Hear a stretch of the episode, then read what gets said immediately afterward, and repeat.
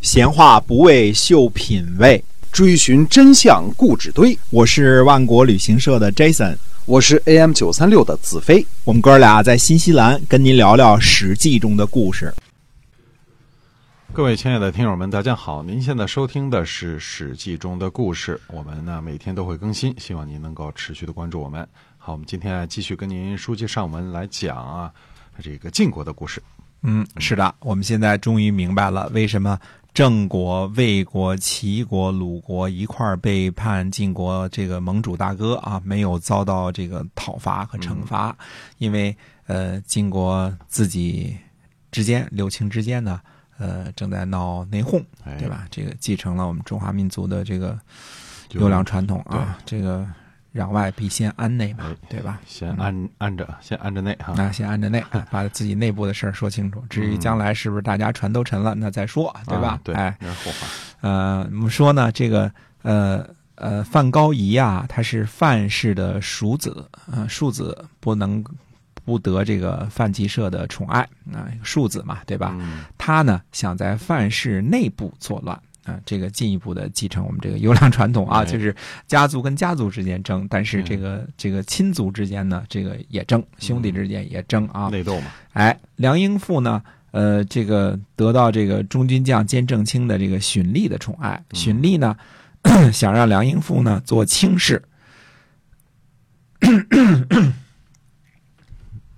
韩简子呢和中行寅呢交恶，呃，魏襄子呢和这个谁呢？和范吉社呢交恶，你看这互相之间关系啊，所以这五个人呢就合起来谋划，准备呢驱逐中行银，让梁英富呢代替他做卿士，让范高仪呢代替范吉社做范家的家督。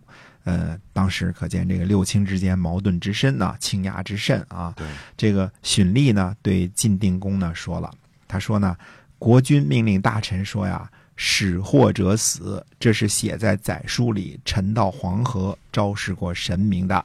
现在呢，三位大臣发难，而单独呢驱逐赵简子，刑罚呢不公平，请求呢把三家一起驱逐。公元前四百九十七年的冬天。智文子荀立啊，智立啊，和韩简子、韩不信、魏襄子、魏曼多率领军队呢，讨伐范氏和中行氏。因为表面上得到了国君的允许嘛，对对吧？嗯。但是呢，没有能够战胜啊。我们看啊，现在原来由二打一啊，范氏和中行氏打赵氏，现在呢变成谁呢？变成这个呃智家、韩家、魏家。也都参与了啊，攻打范氏和中行氏，而且有着国君的这个呃尚方宝剑啊。那么范吉社呢和中行寅呢就准备讨伐晋定公。你看这昏君下的这命令，对吧？嗯。那么从齐国呢投奔过来的高强啊，高强是原来跟这个国君闹别扭跑的嘛，对吧？他就说了，他说呀。三次摔折了胳膊就能成为良医，就是久病成医的意思啊。他说谁都可以攻打，就是不能攻攻打国君啊，因为这个失道寡助嘛。他说我呢，就是因为攻打国君才落到这步田地的。嗯，现在这个投奔您来做这个家臣来了，因为高家在这个在这个齐国是这个这个数一数二的地位啊。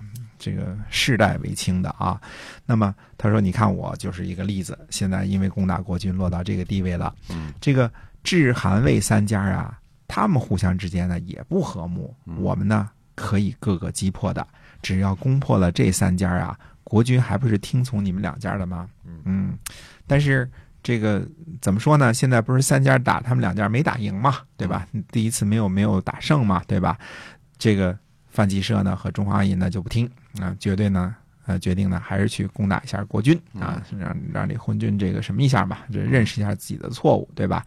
国都的人民呢就都帮助晋定公，看清楚啊，国都是很大的，那么呃国都的老百姓呢都帮助这个国君啊，那么跟随呢国君呢讨伐范氏和中行氏，范氏和中行氏呢在三家和国都的百姓的帮助之下呢。呃，这个被打败了，吃了败仗了。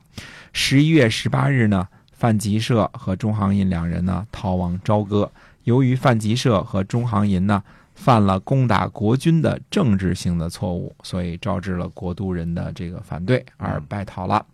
那么韩和魏呢，就为赵简子说情啊，敌人的敌人就是朋友嘛，对吧？这个原则啊。嗯那么十二月十二日呢，呃，赵简子回到了国都，和晋定公呢盟誓，范氏和中行氏呢攻打赵氏的叛乱，这次变成了智、韩、赵、魏，呃四家奉国君的命令讨伐叛乱余党的战争了。嗯，性质变了啊，这个 战争的性质变了啊。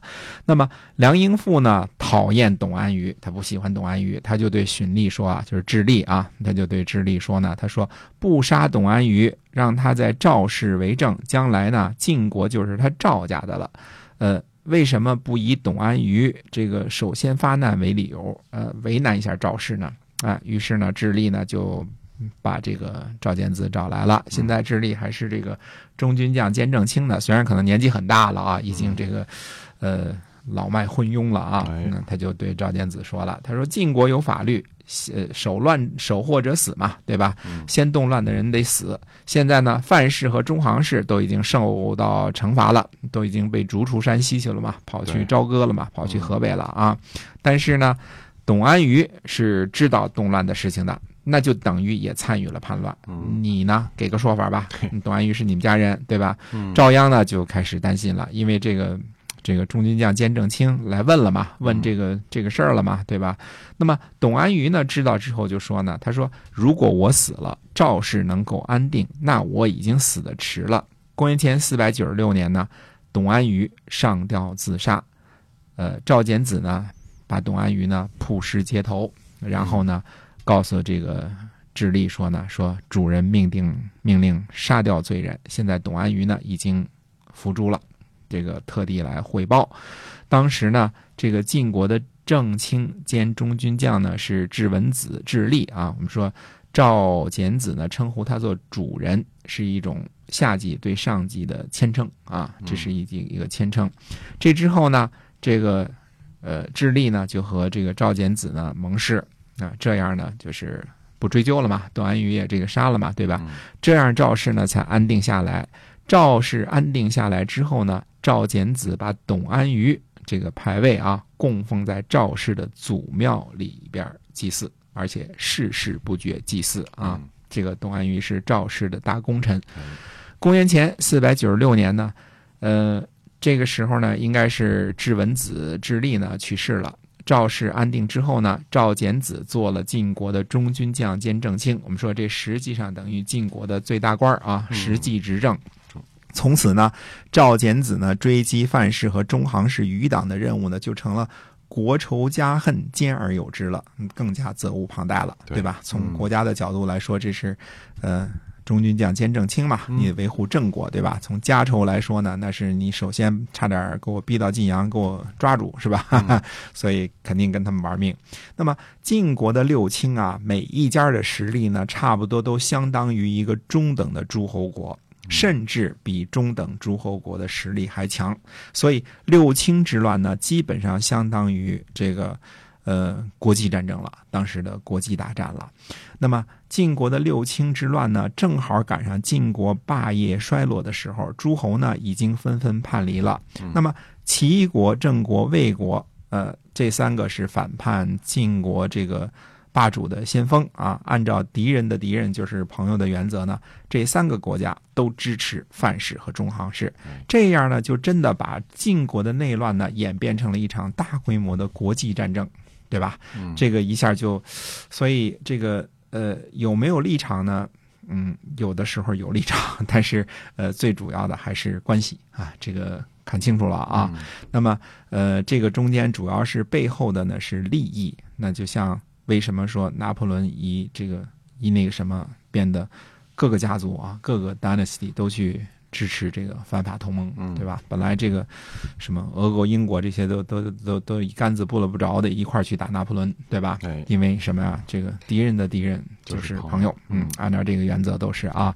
如果晋国呢没有令六卿之间的这个混战，如果晋国上下团结一心，像以前什么赵盾呐、那时候那么那么搞啊，嗯嗯、这个那样呢，肯定是强大的晋国呢先动手收拾什么郑国、魏国、齐国啊哎，这个以前也干过嘛，比如说强悍的齐国就被这个。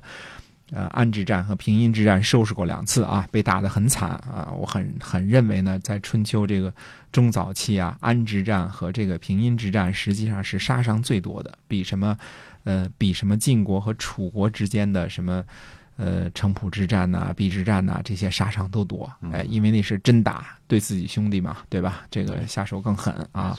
所以，如果真的是那样的话呢，其实中国北方的局势呢就不会改变，春秋时期呢很可能也不会结束。呃，那样呢，呃，南方的楚国现在遭到强大的吴国的挑战，那么南北争霸的格局呢，很可能是晋国为盟主的势力呢占优的这个局势。那么春秋时期的政治模式呢，可能也不会结束。那就是以前安之战和平阴之战的一个翻版，对吧？继续这个往下再模式一回。那么春秋模式的这个这个崩塌呢，源于六卿之乱。之所以发生六卿之乱呢，是因为晋国过于强大了。晋国强大到每一家儿都都比人一国还大呢，对吧？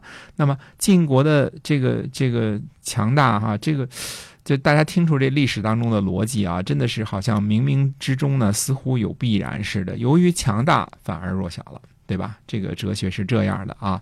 由最初的呢，我们说从周初开始啊，从西周结束之后呢，呃，东周的王权衰落，导致了什么呀？这个军权的衰落，嗯，那从而导致了整个封建制度呢濒于崩溃。这样呢，大家就理解了为什么周公旦如此强调礼乐制度，强调上下尊卑秩序，为什么？孔夫子啊，一一生几乎是啊，一心一意的想要克己复礼，恢复礼乐制度，严守君君臣臣、父父子子的伦常秩序。因为没有了周礼，就没有了封建制度的理论依托了。而封建制度呢，是依靠血脉传承的贵族制度，没有了代代相传的这种宗法制度啊，天生的上尊下卑的这个贵族阶层，那么这个社会呢？呃，这种模式呢，就距离消失就不远了。嗯嗯，哎，所以呢，这个孔夫子他要求这个他周游列国要求恢复这个周礼，是有这样的对的有。这样的想法的哈。那嗯周公旦和孔夫子两个圣人呢，正好是这个呃里约制度的一头一尾。哎，是的，啊，一个想，一个是发展出来的，一个想尽力挽回的啊哎。但是，这个整个的春秋的时期呢，就是慢慢的这么着，礼崩乐坏。对，嗯慢慢这么沦落下去了。那有时候说，你说这个这个科长不敬处长，这有什么大不了的？对是你一点小事儿没什么大不了的。但是小事小事积多了之后，上下就没有了这个尊卑秩序之后，这个贵族体制的这个依托根基就没了。嗯嗯，它是这么一回事儿啊。是的，那么，嗯、当然，当然，同时期虽然晋国闹这个内乱啊，但是这个各国呢还是各自发生各自的事情啊。嗯那我们这个也中间花叉着一直讲鲁国的事情啊。嗯那么下回呢，再回去再讲一讲这个鲁国的一件事情，那就是说，孔夫子开始周游列国了。哎，是的。好，我们今天啊《史记》中的故事先跟大家分享到这儿，我们下期再会。再会。